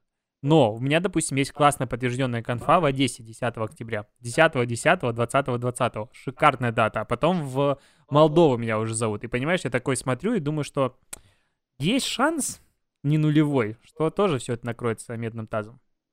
Ну, Ну да, потому что в России же только Да. начинается сейчас эпидемия. То есть вы отстаете, условно говоря, Китай отставал, э, точнее, Америка отставала от Китая на пару месяцев, на два месяца, на Да. два с половиной. А вы отстаете от Америки тоже, скорее всего, на 2-3 месяца. То есть та жопа, которая сейчас происходит в Америке, насколько я понимаю, я просто этим интересуюсь, потому что у меня два офиса в России в том числе, мне нужно понимать, что там будет происходить. Насколько я понимаю, то, что сейчас в Америке, а, в России будет происходить где-то в июне, если я правильно все понимаю. ну... Не-не-не, не в июне. К середине июля у нас вроде как должно все закончиться по мат-моделям. То есть сейчас все Окей, понимают, что мы окей. на начале пика, но вроде как... Ну, я просто думаю, что сколько времени... Вот как ты думаешь, люди смогут дома столько сидеть? Да, я могу сказать по себе. В прошлом подкасте, который мы писали две недели назад... радовался. Да, я говорю, что все офигенно, я был рожден для того, чтобы сидеть дома. Я скажу так, я посидел дома с э, 11 марта, то есть уже прошел чуть больше месяца. И даже мне стало, ну, так себе, если никуда не ходить, ни в бары, ни в кальянные. Так, закапываю себя. Ну, в здоровые места, там, в тренажерке. Бегать. Бегать, там все Да, это, такое. тяжело, но с ума просто сходишь. На самом деле, даже если не в квартире, вот э, в доме, там, с бассейном, все равно ты за месяц просто сходишь с ума. Тебя Я вот не побегаю, и мне прям вообще уже, ну, все, не могу. Видишь, человек жалуется, что с бассейном ему тоже тяжело. Я тебе говорю, этот буржуй просто там, ну, их Знаешь, раскулачивать а, пора. Я, я перехожу примерно между комнатами, но я живу в однокомнатной квартире. А, Я э, тусуюсь по-другому. Я встаю, иду в ванну, которая примерно в метрах четырех от моей кровати.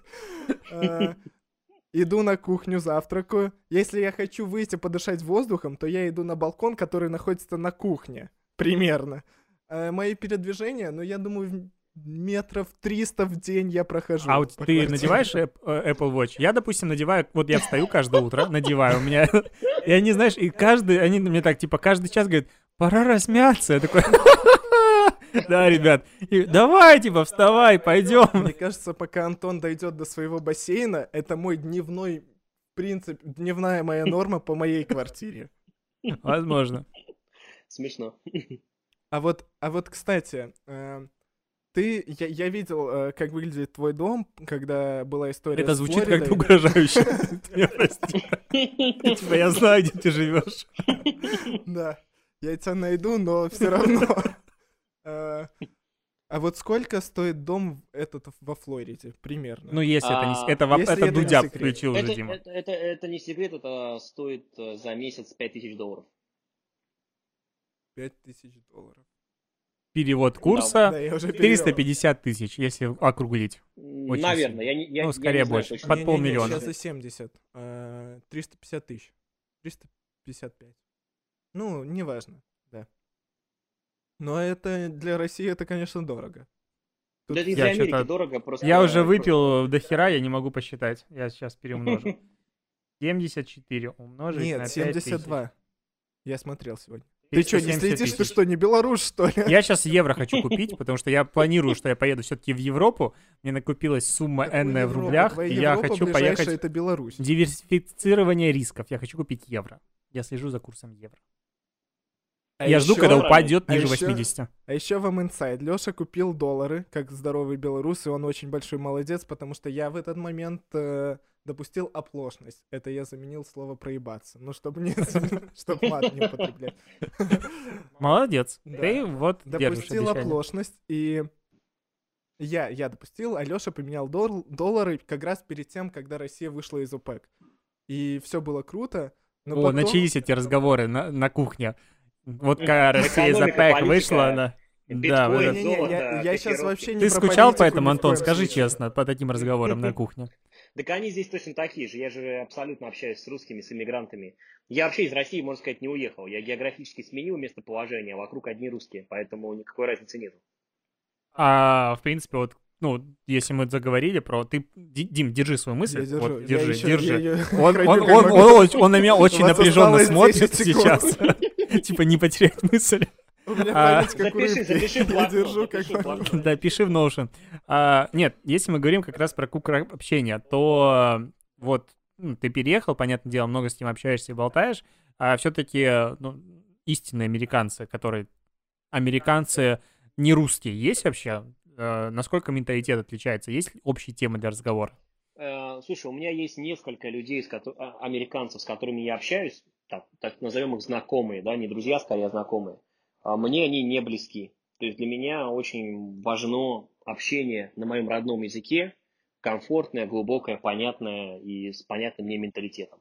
Это очень важно. а Другое вот дело, разница друг- как раз культурный код, это типа там условно сериалы, не знаю, завтрак у Тиффани, к примеру, Да, который лично большая вообще не прет и так далее. Да? Большая разница, да. Но видишь что, многие просто не понимают, кто живет не в Америке, не понимают, какое количество русских в Америке. Я сейчас тебе скажу цифру, которая, наверное, для тебя неожиданна. Вот э, в Нью-Йоркской агломерации, то есть город Нью-Йорк плюс э, все пригороды, живет, Мгм. по-моему, около миллиона русскоязычных людей. Это больше, чем в большинстве городов России. То есть Мгм. здесь э, вообще нет никакого дефицита пообщаться с русскими. По ощущениям... Мне кажется, в этом проблема, что- ты не американизируешься, то есть ты остаешься в своем каком-то локальном комьюнити и не переходишь на англоязычное мышление. Ну, вот Так, такая а мысль. Надо ли оно? Только если у тебя есть Ну, такая типа, ты цель, живешь в другой понимаешь? стране. Это, я с этим не, не совсем согласен. Если у тебя есть такая цель стать американцем, да, а, для карьеры, например, тебе это нужно, да, чтобы, чтобы по работе продвинуться, это там стать актером, например, в Голливуде, это одно. Если ты самодостаточен и ты себя уважаешь русским, который живет там в Англии, в Германии, в Америке, тебе это абсолютно не нужно. Ты можешь общаться с американцами, когда это требуется, ты можешь жить в кайф, общаться с русскими. А, у меня просто такой цели не стоит абсолютно. То есть я свободно владею английским, абсолютно свободно. Я могу им говорить почти как на родном. Ну, не как на родном, А разумеется. скажи что-нибудь на английском. Смешно. Это будет глупо. Вы Скажи что-нибудь на американском, да? Как, попугая попросили, он воспроизвел. Смешная вставка. Не, ну, если говорить серьезно, то есть я очень хорошо владею, я абсолютно понимаю, я могу говорить, но мне просто не настолько интересно общаться с американцами, как э, с русскими. А. Слушай, ты разобрался в бейсболе? О, да, это... Нет. это И вопрос, американском меня футболе. интересует. Нет, Нет, американский ходил- футбол еще попроще, но бейсбол это вообще какая-то жесть. Я не Не, понимаю, я думаю, что там даже зачем сами они американцы не разбираются, то есть они просто ходят... Типа они просто пиво, приходят за смотрят. хот-догом. Да, да. То Просто никто чувак прав- добежал до, нуж- до нужной зоны, и они такие, ура! Да, надо... Да. Не, было». я, пон- я как понимаю, там Сосиски. есть типа 4 базы, их надо бежать, пока чувак тебя не выбил. Типа это выбивало, но Да. просто бегать надо вокруг. Все правильно, но, та- но там просто столько нюансов в этой игре, что все, кроме того человека, кто придумал эту игру и ее правила, все эти нюансы не знают, то есть их невозможно понять. Вернемся к теме Димы. Какая там была тема? Я Про же, доллары. Я, я же помню, что я, я напомню, что я рыбка, поэтому я мог потерять чуть-чуть суть. Я просто э, говорил к тому, что ты, как умный человек, купил доллары. По 64 рубля Да. все. Да. На все Молодец. рубли. На много. А потом купил машину Да. за доллары. Конечно. Не, кстати, это было, знаешь, это такой шок. Вот э, я вообще всегда думал, что мин- разница ментальная между белорусами и россиянами, правильно говорить, и россияне, не русские, ее нет. А оказывается, Она есть. есть, Да. она Знаешь, есть. Определенно. Она огромна. Знаешь в чем? Она А, есть. ни один белорус никогда бы в жизни не отказался бы от а, предложения «давай я тебе за машину заплачу долларами». Мгм. Потому что они у меня было, ну, сумма на машину у меня была в долларах, и не хотел там снимать до конца счет э, рублевый, потому что мне нужен и так далее. Думаю, ну, пускай будет в долларах. Тем более поменять, э, типа, миллион сто в долларах, это проблематично, Ну да. как казалось. Да. Но, Я тебе могу подсказать один банк, там, банк, там, правда, охранники стоят с калашниками, но он ну, я- поменяет. вряд ли в ближайшее время придется. Так вот, а как раз вот этот парень, который продавал мне машину, говорю, слушай, может в долларах? Я думал еще сторговаться, ну, Да, потому да. что, типа, Так и в Беларуси валюте. это отлично Да, работает. в Беларуси бы это сработало на ура. А он говорит, не, мне рубли нужны. Я такой, типа, ты в адеквате вообще? Я тебе предлагаю деньги Это настоящие. еще и когда курс нестабильный. Да, это когда курс, Мне типа, кажется, этот человек был немного глуповат. Ну... Но он пересчитал... А, но нет, этот человек, который вот, смотри, мне выдали сумму из банка, пересчитав ее там трижды, то есть, причем там еще в банке мне а, сказали, у нас нет крупных денег, поэтому тысячные и двухтысячные. Это прям много, то есть я не держал в жизни такой пачки денег. А, короче, мы пришли, отдаем ему, он там начинает пересчитывать все руками, пересчитал дополнительно дважды и все везде, там еще на машинке, потому что это был автосалон Porsche. Но по итогу через день перезвонит, говорит, слушай, мы пересчитали тысяча лишняя. Каким образом? Говорит, давайте скину на телефон. Я говорю, да а- не надо. Он скинул. Есть на самом деле Да. разница, видишь, разница между менталитетом белоруса, белоруса и русского в том, что белорус взял бы в долларах, а разница между менталитетом американца и русского, да, дополнительная разница в том, что для меня, например, сейчас, хотя я не американец, но мне немножко дико слышать историю о том, что ты купил машину за кэш. Я прямо слушаю, у меня какая-то мафия такая в голове, знаешь, какой такой это, под мостом где-то стоите, кэшем в чемодане обмениваетесь. То есть сама эта история довольно странная. Подожди, а как вот ты машину с рук купишь? По-другому? Ну, пере- Чеком? перевод какой-то банк. Просто я... А, ну, ты во-первых, чё? чеком. Перевод в России ты зачем? что? Налоги? Куда? Ты Вообще? Тут, Ты тут Ну, все должно пройти по просто серому, я- по черному. собственно, в Америке покупал машины с рук, каждый раз это делалось белым переводом с налогами. Ну, я понимаю, я, я понял идею. Короче, это налоговая оптимизация была. О, кстати, э, смотри, э, банковский сегмент очень много где э, и в европейских странах, и в Америке, он не сказать, чтобы очень сильно развит. Плане, Он хуже, чем в России что- разве? да, в да. России. Э, в Конечно. Великобритании, конечно, есть сервисы, которые аналоги нашего Тинькова, представить виртуальный банк. Да. Ну, я думаю, ты прекрасно понимаешь, как выглядит Тиньков и что Смотри, такое я банк, у уехал, которого я- нет офиса. Смотри, я уехал из России чуть раньше, чем Тиньков сделал там Мгм. супер крутые эти все приложения и вот это то, что сейчас все хвастаются, поэтому я не то чтобы прям совсем застал вот этот пик.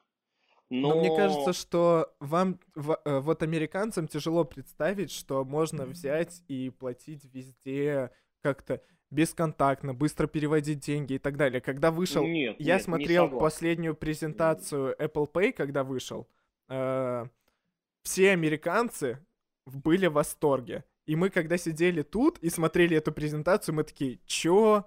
Так Типа, это Они изобрели Тинькове». Apple Pay? Что происходит? Нет, смотрите, в, России точно, вот я вот до того, как я уехал еще в Америку, в России уже во всех там в Альфа-банке и так в Сбербанке была возможность там мгновенно перевести через приложение деньги кому угодно, типа за секунду, да? А. В Америке это такие, так скажем, делают скорее не официальные системы, а такие автормаркет, там, например, Зелли есть такая система. Ты можешь по номеру телефона, как, например, в Сбербанке в России скинуть кому-то, но это как бы не официальная система от банка, а это скорее стороннее приложение. А вот в самом Комиссия. банке... ты И как- оно добавляет Нет, комиссию, там- конечно. Там, там, без, там без комиссии, кстати. 300 отправил, 300 получил человек.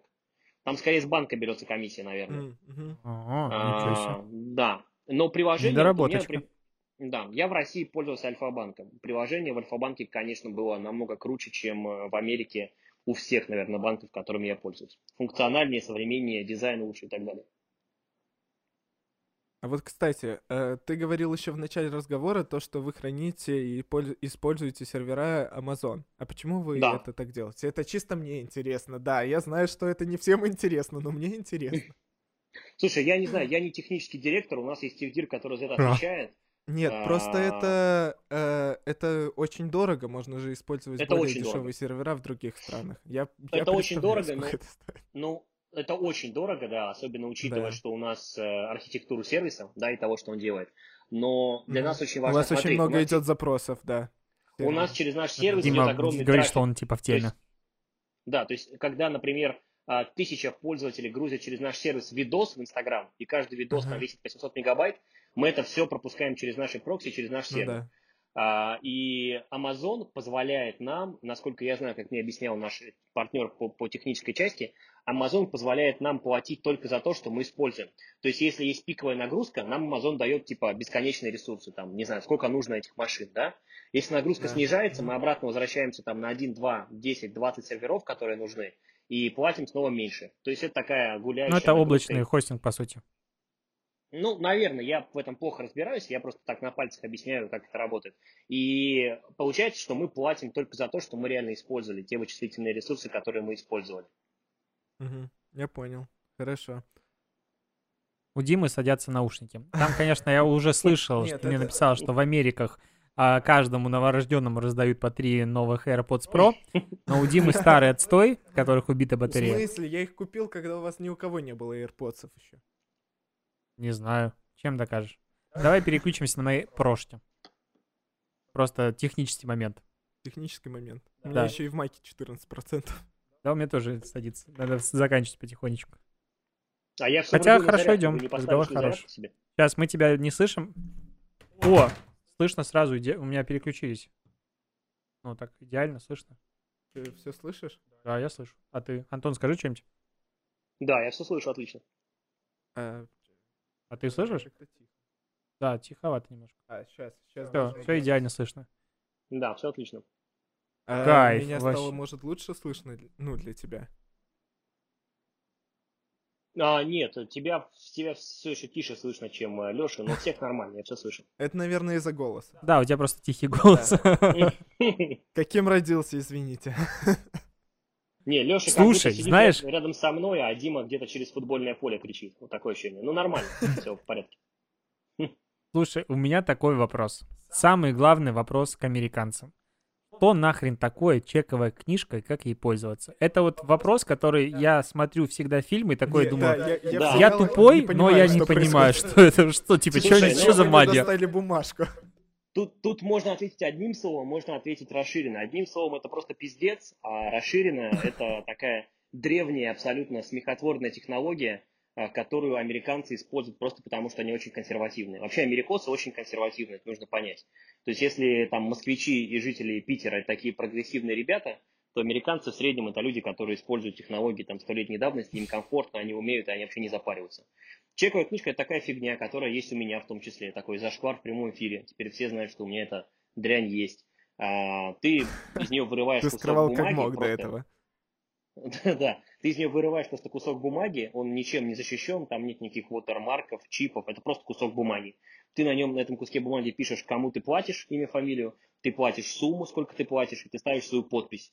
Дальше ты кусок бумаги даешь человеку. Он его может взять и засунуть себе, например, в банкомат. Если он засунет его в банкомат, это... сейчас он скажет. Зачем Да, тогда? Ты испугался. Ты пересмотрел Саус Парка. Да. Нет, он просто так уверенно в- шел. в банкомат, то у тебя эта сумма, которая написана на бумаге, падает на банковский счет. Но э, сейчас современные американские технологии позволяют чек просто сфотографировать на, на iPhone. А, например, тебе дали чек на 300 долларов, ты заходишь в свое приложение банка, например, Bank of America, да, открываешь там фотокамеру, фоткаешь его, и тебе 300 баксов падают на счет э, на основе фотографии. Я Вот тебе скажу, что технологии. людям, которые, ну, типа, Леша мне там купил, допустим, мы купили вдвоем вино, и заплатить мы договорились пополам. И я такой, типа, на тебе перевод. По блютузу можно скинуть в Тинькове. То есть он может найти человека рядом с тобой по блютузу и скинуть ему. Нет, нет, типа, давайте так, смотрите, чтобы это не было, чтобы это не было такая пропа- пропаганда-шоу на России 24, в Америке тоже можно зайти э, в приложение банка Bank of America и, в принципе, за 3 секунды перевести деньги э, без чеков. Но американцы просто по менталитету привыкли просто к такому подходу, да? Нет, смотри, обычные американцы, там, молодые люди, там, до, до 40 лет, безусловно, будут переводить деньги просто через Мгм. приложение. Точно Мгм. так же, как в России. Но, в принципе, какой-нибудь там условный в глубинке чувак или чувак, который немножко другого поколения, он может дать тебе чек. И тебе с этим чеком нужно будет пердолить до банкомата. Туда его класть. А где мне Но сам получить нет. эту вот книжку с листиками для подписи Тебе, суммы? тебе ее дают автоматически в банке. Тебе дают автоматически А, в банке, когда они у тебя заканчиваются, ты можешь заказать за 30 баксов а, новую книжку, там, на 100 листов, например. Мне, Ну, понимаешь, самая мне большая проблема в том, заплатить за это надо? Да, Вообще тебе надо шок. заплатить баксов 30. Самый большой шок в том, что эта херня элементарно подделать, потому что задумайтесь, это просто кусок бумаги, на котором что-то написано, со стандартным дизайном. То есть, в принципе, если я знаю твой номер счета, да, я могу это на- Мгм. написать на принтере, написать твой номер счета, выписать от твоего имени себе чек, если я все сделаю идеально красиво, я смогу его задепозитировать. Конечно, ты потом пойдешь в банк, пожалуешься, эту операцию заблокируют и так далее, но, в принципе, возможность для подделки, она очень большая. Ну, это, ну, не то что шок, но... Ну, их нравы. Передача «Их нравы». У нас, мне кажется, на белорусском телевидении такие передачи есть. Знаешь, типа, как там в Америке хреново жить? Сейчас мы вам расскажем. У нас, ты знаешь, мы как белорусы, которые находят... Ну, белорус становится настоящим белорусом, когда он уезжает из своей страны. Мне кажется, такая, типа, в 99% логика. Люди начинают вешать флаги у себя на, на стене и так далее. Хотя, когда ты Сколько в у тебя Беларуси флагов? Ну вот, у меня, смотри, Беларусь написано Ну, на микрофоне. Лёша, да, у меня дома нигде нет У меня даже на холодильнике есть. Ты не так давно переехал. Я просто Молодой быстрее пытаюсь адаптироваться. Молодой. Меня, знаешь, А- играет внутри белорус, но я такой Ну побыстрее. ты, бы- господи, заиграет э, Беларуси гимн, и ты подрываешься, я знаю тебя. У тебя прическа уже стоит. А, И не только прическа, я скажу. Ну, давай. ну, как бы, Дим. Вот есть, знаешь, типа, шоу «Зашкварные шутки», вот тебе в него можно ведущим идти сейчас с этой вещью. Согласен. А, ты меня сбил с мысли. Я тебе рассказывал про настоящих Это белорусов, я забыл. цель, а не Да. шутка. А, Ладно, забыли. Про... Такой классный разговор был. Я просто подумал, что ну его нафиг, зачем про него рассказывать. Что ты нам хочешь еще, Антон, сказать, пока такая неловкая пауза, О, Дима я- я- ищет я- новую тему? Не-не-не. Я сейчас хочу обсудить очень важный вопрос, который Давай. волнует и лично меня. Я думаю, люди, которые нас слушают или смотрят, тоже их этот вопрос интересует. Я вот когда э, перешел на карантинный режим, кстати, AirPods неплохо так глушат, я как будто, знаешь, полу такой Я глухой. Там можно нажать на, на наушники, подержать и да. Yes. Я уже сделал. Да, да. Да, все, Дим, говори мысль, подкаст, Э, Да, подкаст. старайся, работай, работай. Ра- работаю, работаю. И в итоге, э, когда я перешел на карантинный режим, я э, стал куда больше пить вино. Я и до этого, не сказать, чтобы редко его пил, но я могу сказать честно, честно, и надеюсь, там Женя и никто из Сеттерс не смотрит, которые думают над моей продуктивностью. а, Я с 11 марта пью каждый день вино. Если я не Я пью тоже, вино, конечно. ну, ну, Нет, только ты конечно, я- пьешь 11 марта, а я пью с 11 года каждый день. Это разные вещи. Я поэтому, я, я к этому и веду, поскольку мы тут собрались три человека. Леша, ты думаешь, что из другой катки? Мы смотри, мы идем так. Ты первое место, потому сколько ты пьешь. Леша второе, я третье. И я как новенький в вашей тусовке, типа как новенький, там, не знаю, вампир или еще что-то, спрашиваю у опытных людей, а, нормально ли это?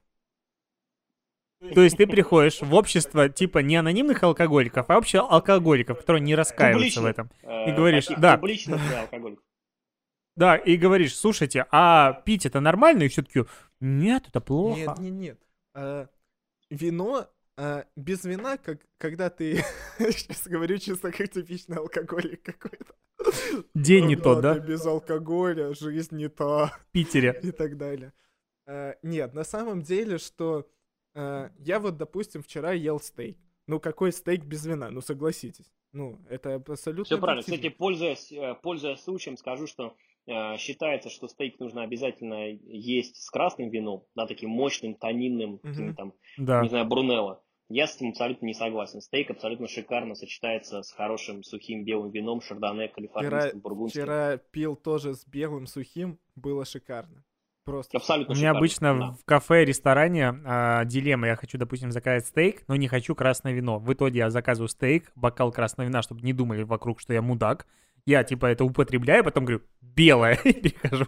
Не, Так, это, а вот- это, это стереотипы такие из книги для сомелье начинающих, поэтому это фигня. То есть ты должен стейк сочетать с тем, что тебе вкусно. Если с ним вкусно пить ризлинг, пей ризлинг. Если тебе вкусно розовое боже, шампанское, пей розовое шампанское. Это единственный правильный подход.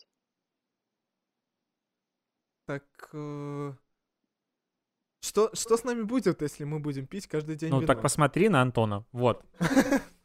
Во- Во-первых, ты потеряешь физи- Во-первых, ты потеряешь физическую форму. То есть я вижу, что по фоткам, во всяком случае, в Инстаграме, Дима свой Инстаграм, я видел, обновлял последний раз 7 лет назад, 18... но на тех фотках... Ну не да, 7, на- не надо тут. Да, на тех фотках он такой стройный, симпатичный парень. Если пить каждый день, у вас А будет я, живот. я сейчас урод, это правда, да. Ну вот. Больше никаких Он рубашечку а- новую надел. а Он знаете- молодец, А подготовился к подкасту. э, самое интересное то, что когда я начал регулярно пить вино и так далее, ну, я, я занимаюсь все-таки какими-то физическими активностями Так дома, я стараюсь это делать. Э, но при этом я до того, как я не пил вот так регулярно вино, я весил 81. Се- Когда я начал пить регулярно вино, я стал весить 75. Дима, ты пил Я- пиво. Пиво нельзя пить без закуски. О чем ты говоришь? Типа он такой, я раньше не пил. Нет, я просто ходил каждый вечер в пивную культуру и Не херачил каждый там. вечер. А, ну, каждый. вот, слушай, Антон, такой вопрос к тебе. Как ты думаешь, адекватно ли это жить в одном из самых барных городов, типа, ну, можно говорить Европы, потому что Питер реально барный город, и Да, ходить в да. одно и то же место, Ну, в одно и то же место, на районе, в спальном районе, в бар, который, ну, ты заходишь, и там больше магазин, чем бар. Как ты думаешь? 400 Нет, не- позиций не- пива. неадекватно. Я жил, я жил в Питере 4 года, и, собственно, мне кажется, что там самые классные бары, во всяком случае, в то время были там где-нибудь на улице, там, на Маяковской, на, Руби- на Рубинштейна и так далее. Там было огромное количество новых баров постоянно. Э, Мне кажется, там вся тусовка была. У нас тут собака проснулась, она спит постоянно, подсыпает, подхрапывает, но сегодня, сейчас решила проснуться. Ну, я как бы разделяю. Я, кстати, на карантине стал меньше пить. Потому что я чувствую, как э, алкоголь дико снижает мою Так продуктивность. я же не пью его с утра. Да, да, Ну, я- Леш, работать, работать нужно вопреки алкоголю уметь. То есть ты должен э, Конечно. напиться, а потом как-то суметь еще 5 часов поработать. В этом челлендж заключается. А То вы, есть а я вы знаете, в, что... в 11 утра и в 2 часа дня сажусь работать. Ты знаешь, если бы у нас была хотя бы плюс 16 и солнышко, я бы открывал розе с утра. Вообще бы во мне ничего бы даже не дернулось. Но из-за того, что у нас снег, и типа в это время либо глинтвейн пить, либо кофе и чай.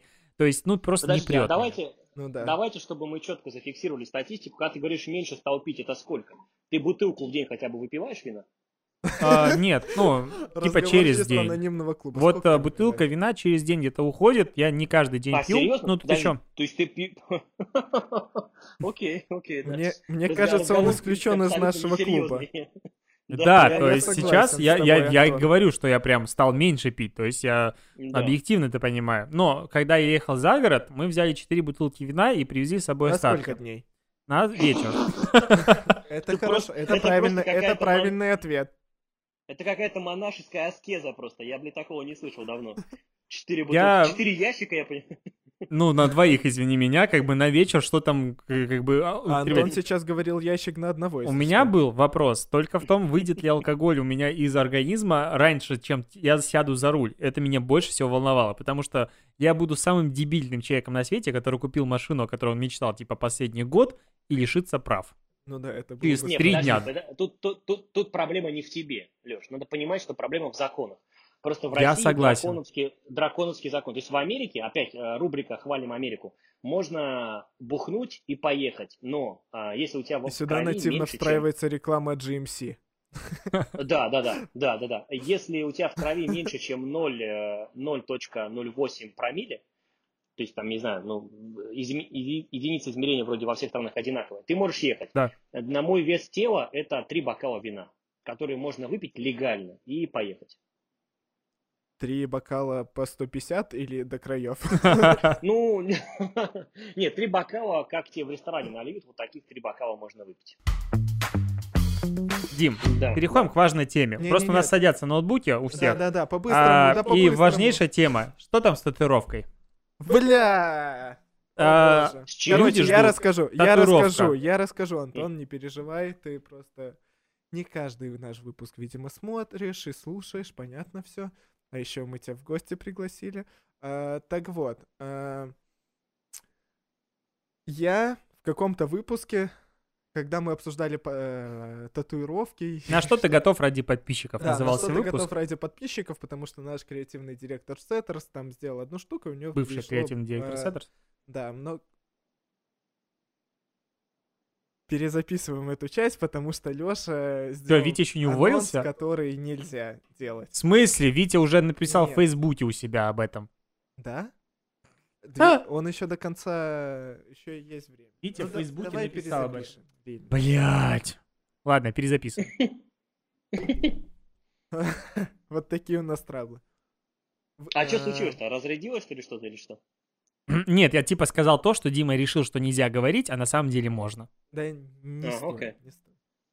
А, Так вот, э, была история с тем, что мы обсуждали, на что ты готов ради подписчиков, и наш креативный директор агентства э, набил до 10 тысяч подписчиков, и мы обсуждали, что я бы сделал ради... Он сказал, что он побреется на лысо, если наберет 10 тысяч подписчиков. Да, да, это Витя, не я. Я бы такую херню не сделал. Побриться на лысо я готов и за просто так. Так-то. Э, Так вот. Э, В итоге мы начали обсуждать количество подписчиков. Я говорю, что за 50 тысяч я бы набил татуировку. Подписчика э, на рандоме, который бы выпал. То есть мы бы запустили челлендж, где я говорю, что «Ре- ребята, подписывайтесь, я набью любой никнейм, который мне выпадет потом, когда я наберу 50 тысяч. А, Подожди, давай, да- да- давай мы это переведем в деньги. То есть э, 50 тысяч подписчиков в Инстаграме в Таргете стоит э, при нормальной стоимости привлечения где-то 1600 Мы считаем по рублей, России. Да, где-то Ну, 600 смотря рублей. какая стоимость, ну, да. Ну, да. там плюс-минус. У меня, у меня так выходит в твоем Инстаграме. Ну, я 600 тысяч думаю, рублей подожди, у тебя хороший контент. А, если мы говорим Дима, можно делать повышающий фактор Миллион, примерно хорошо. x2. То есть- Да, ну, То миллион. есть, грубо говоря, за, то есть, грубо говоря, ты говоришь, за миллион я готов любую хуйню себе на теле набить. Такая история. А мне, а мне нравится твой ход мысли. Мне Ты- вот прям ты- идеально, вот прям бизнесмен включился в тему. Да, да, да. Окей. И, в итоге мы начали это обсуждать, потом это как-то тема замялась. В прошлом выпуске мы договорились о том, что я в этом выпуске и все люди, которые нас слушают до сих пор и не отвалились и смотрят на ютубе, что я расскажу, готов я ли я сделать это или нет. Это, Знаешь, не благодаря, а вопреки. В итоге, в итоге, на самом деле, я до того, как садился писать подкаст, Не я- думал об этом. я, говор- я был твердо настроен на то, чтобы сказать нет. Но в итоге, поскольку у нас были технические заминки и так далее, и во мне чуть больше вина, чем планировалось, то э, я теперь склоняюсь все... Это не ответ. Нет, не Дима, ответ. ты к этому подкасту обещал дать комментирую, Я ответ. комментирую. Я говорю, что я склоняюсь сейчас дать «да». Но э, мне кажется, что это будет э, в данный момент немного некорректно, потому что все закрыто. Я не смогу даже набить до июня тату, потому что все тату-салоны за- закрыты. То есть ты думаешь, что тебе 50 тысяч человек подпишется на тебя, неинтересного личность, быстрее, Нет, знаешь, чем закончится карантин? я согласен, согласен с этим замечанием, но сам, самое главное, почему э, мне не нравится эта перспектива, ты прикинь, придет 50 тысяч. Допустим, допустим. Ответственность надо а ты писать. постараешься, я знаю, ты мне ботов нагонишь и так далее. И потом у меня будет, блядь, на руке набита собачка 24, блядь, или что-нибудь такое. И я буду ходить с этим говном. Или э, Ткачук one love 1, Да. Ткачук one love 2. Диджитал блогер номер один. Вот именно. И Суть в том, что если я соглашаюсь на эти условия, то мне потом придется вести регулярный Инстаграм. Да. Это самое сложное. Это- не это, не- меня пугает не то, что на моем теле будет что-то набито, а то, что придется... Антон, ты чувствуешь, что он просто спрыгивает? Я не спрыгиваю. Ну, Да, да, уже три минуты, я засекаю, три минуты Ну просто. как бы нельзя так говорить с точки зрения сексизма и толерантности, но как телка прям так вот спрыгивает. Это не в обиду типа девушек и вот женского Я эту пола, фразу но не вот- слышал, я, я, да, я это не слышал, у меня связь прервалась, я эту сексистскую шутку э, не слышал. Да. Ну, я помню, как твоя феминистка готовит на кухне. Э, Мы все это видим. Мы следим, отслеживаем, скриншоты, все, все есть для истории. Я вот говорил э, раньше в подкасте «Стоп Бэкстейдж», моя любимая рубрика. Нет, забираю свои слова обратно. Феминистка на кухне, моя любимая рубрика. Это же стёб, вы понимаете, это просто стёб. Нет, не, в не смысле? понимаю, о чем ты. В смысле, стёб? Что это за слово? Вообще мы забыли это слово. В общем, Дима, я предлагаю, так как ты в каждый раз, в каждом подкасте говоришь, в следующий раз я скажу точно, вот у тебя есть а, сейчас момент истины. Вот, Момент а, истины. потому что у меня ноутбук, типа, я не знаю, он вообще останется жить. Пишет, 7%. он пишет 6% 20 минут. Я не верю ему. Так вот, а, Дима, что ты решаешь? Делаешь ты татуировку или нет? Ну, смотри, я вот честно думаю, что хер ты наберешь 50 тысяч подписчиков, я вот даже если об этом скажешь. склоняюсь. Вот прям вряд ли. Да-да-да. Я тебя Это буду факт. репостить каждый день, но вряд ли. Боже, люди платят за посты, репосты Ткачука миллионы, а я тут за бесплатно залечу. Смотрите, какая честь. Да. Ну, вообще, вообще, когда я уходил из дома сегодня, я обсуждал это э, со своей девушкой, и, э, Анонимная девушка. И в итоге э, я пришел к тому, что поскольку я все-таки Антон, закрой уши, и это опять свя- связь про- прервалась, то, что я не девушка, э, не телка, поэтому я в любом случае должен, я считаю, согласиться. Ну ты мудак. Я должен. Должен. Я, я, я, я уверен, что э, если я этого не сделаю, то это будет неправильно. Я уважаю нашу аудиторию, которая То есть ты, да. Да, я, я сделаю Не, тату, на- но... На самом деле, суть челленджа очень простая. Дима может соглашаться и не- или не соглашаться, ничего не изменится. Все равно 50 тысяч подписчиков не появится. Поэтому, в общем, обещание Но- без почвы. Поскольку Антон, я директор Как по бы ты маркетингу... сейчас в одном чатике, скажем так, с человеком, специалистом по подписчикам. И человеком, знающим других людей, которые помогают в этом направлении. Поэтому, ну, типа, завтра может появиться 50 тысяч. Я считаю, что это некрасиво. Поэтому, ну, ты же понимаешь, что просто надо, Дим, публиковать контент. Конечно. Но я его буду публиковать. Это Когда мы объявляем челлендж? Давай поймем ситуацию, когда смогут... э, Я, я официально... Я с этого заявления не могу слиться. Давай так. Я говорю да, сначала но говоришь непонятно, когда открывается. Публикуешь вот эту всю историю про то, что репост и все, все дела. Из Мы моих начинаем. 800 или 700 подписчиков Я репостну. Никто не поймет, о чем суть вообще. Давайте мы я объясним. тогда подпишусь в прямом эфире. Я тоже репостну. Вот если Дима Да, это всем Дим. О, боже, я Тебя уже охвата, Бесплатно 100 тысяч. охвата, да, Дим. Но а, просто надо на этой неделе тогда сделать пост, Официальное объявление. да. Не, так а я же не смогу сказать, когда я набью. Так, а, когда откроется, набьем. И найдем человека, который согласится заранее. Ну, да- Я найду. давайте на след- я в ближайшее вот время, но Нет, в давай мы. Дим, мы изучаем тайм-менеджмент очень хорошо. Я до учил людей тайм-менеджменту. Давай не без этого. Ты уже все. Давай говорить конкретные даты. Когда выйдет пост? У меня на этой неделе вот прям плотничком. Ну вот реально. Ну так хорошо. Ты А скажи чтобы- а конкретную чтобы- дату, а чтобы когда выйдет пост. этот пост, мне надо собраться с мыслями. сесть 22 здесь. апреля. Не знаю, среда. Да, без проблем. да. 22 апреля выйдет пост про... Я запишу прямо сейчас себе в to-do. Хорошо, 22 апреля выйдет пост про то, что ты готов набить татуировку с, ан- с рандомным именем человека, который один из 50 тысяч человек на тебя подпишется. Да. При достижении 50 тысяч Подождите, подписчиков. им, им- именем или ником это разные вещи. Юзернейм. Юзернейм, конечно. Имена-то у Да. всех адекватные, а вот юзернейм, вот эти вот кошечка 1, 2, 3. И эта э, татуировка подождите, будет а- располагаться на... На, да, где татуировка? Это тоже хотел спросить как раз. а, туир- а татуировку, где я набью, я напишу об этом в посте. 22 апреля. Конечно. Хорошо. Антон, ты уже- ждешь? Да, я репостну себе в сторе, сто процентов. Боже, мы вы ждем. понимаете, как я, ох- э, как я охеренно, как я остановился вовремя, как я охеренно, бесплатно сейчас порекламируюсь у Антона, у Ткачука. Просто кейс вам такой, супер кейс. Слушай, а все-таки, чтобы завершить на какой-то полезной ноте, потому что мы реально завершаем, у нас садится вся техника. А, Антон, вот ты делал пост каждый день. Насколько тебе это было тяжело? Или не тяжело? Это было не тяжело, потому что у меня был э, большой архив постов, которые я нахерачил как давно. Они там лежали, я оттуда их брал и публиковал. Э, Слушай, сейчас, а у тебя книга вышла?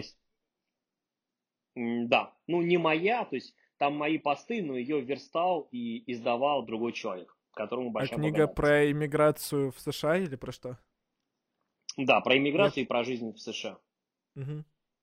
Слушай, Ее сверстал другой человек, он ее издал, выпустил, у нее очень небольшой тираж. Э, Я ее разыграл в конкурсе почти все копии, А у которые есть. А у нее есть электронная версия? да, называется а, телеграм-канал «За бугром». Да, да, там все 500 заметок и лежат, в принципе. Хорошо, хорошо. Ну что, динамика подкаста окончательно умерла. Я устал ее раскачивать. Я предлагаю на этом моменте заканчивать. Мне было интересно и кайфово, если бы еще Huawei меня не подвел. А, Нет, очень было круто узнать э, какие-то инсайды из Америки про то, что о чем ты думал и сомневался и читал в интернете. прочекал книжку вообще. У- у- Да, да, да. Согласен, ребят, из спасибо, спасибо большое, что позвали, тоже было очень приятно. Единственное, технически все-таки немножко тяжело, потому что Диму я практически не слышу, то есть я прям прислушивался. А, И для меня такой был первый опыт, надеюсь, что это не слишком все выглядело глупо, но постарались как могли.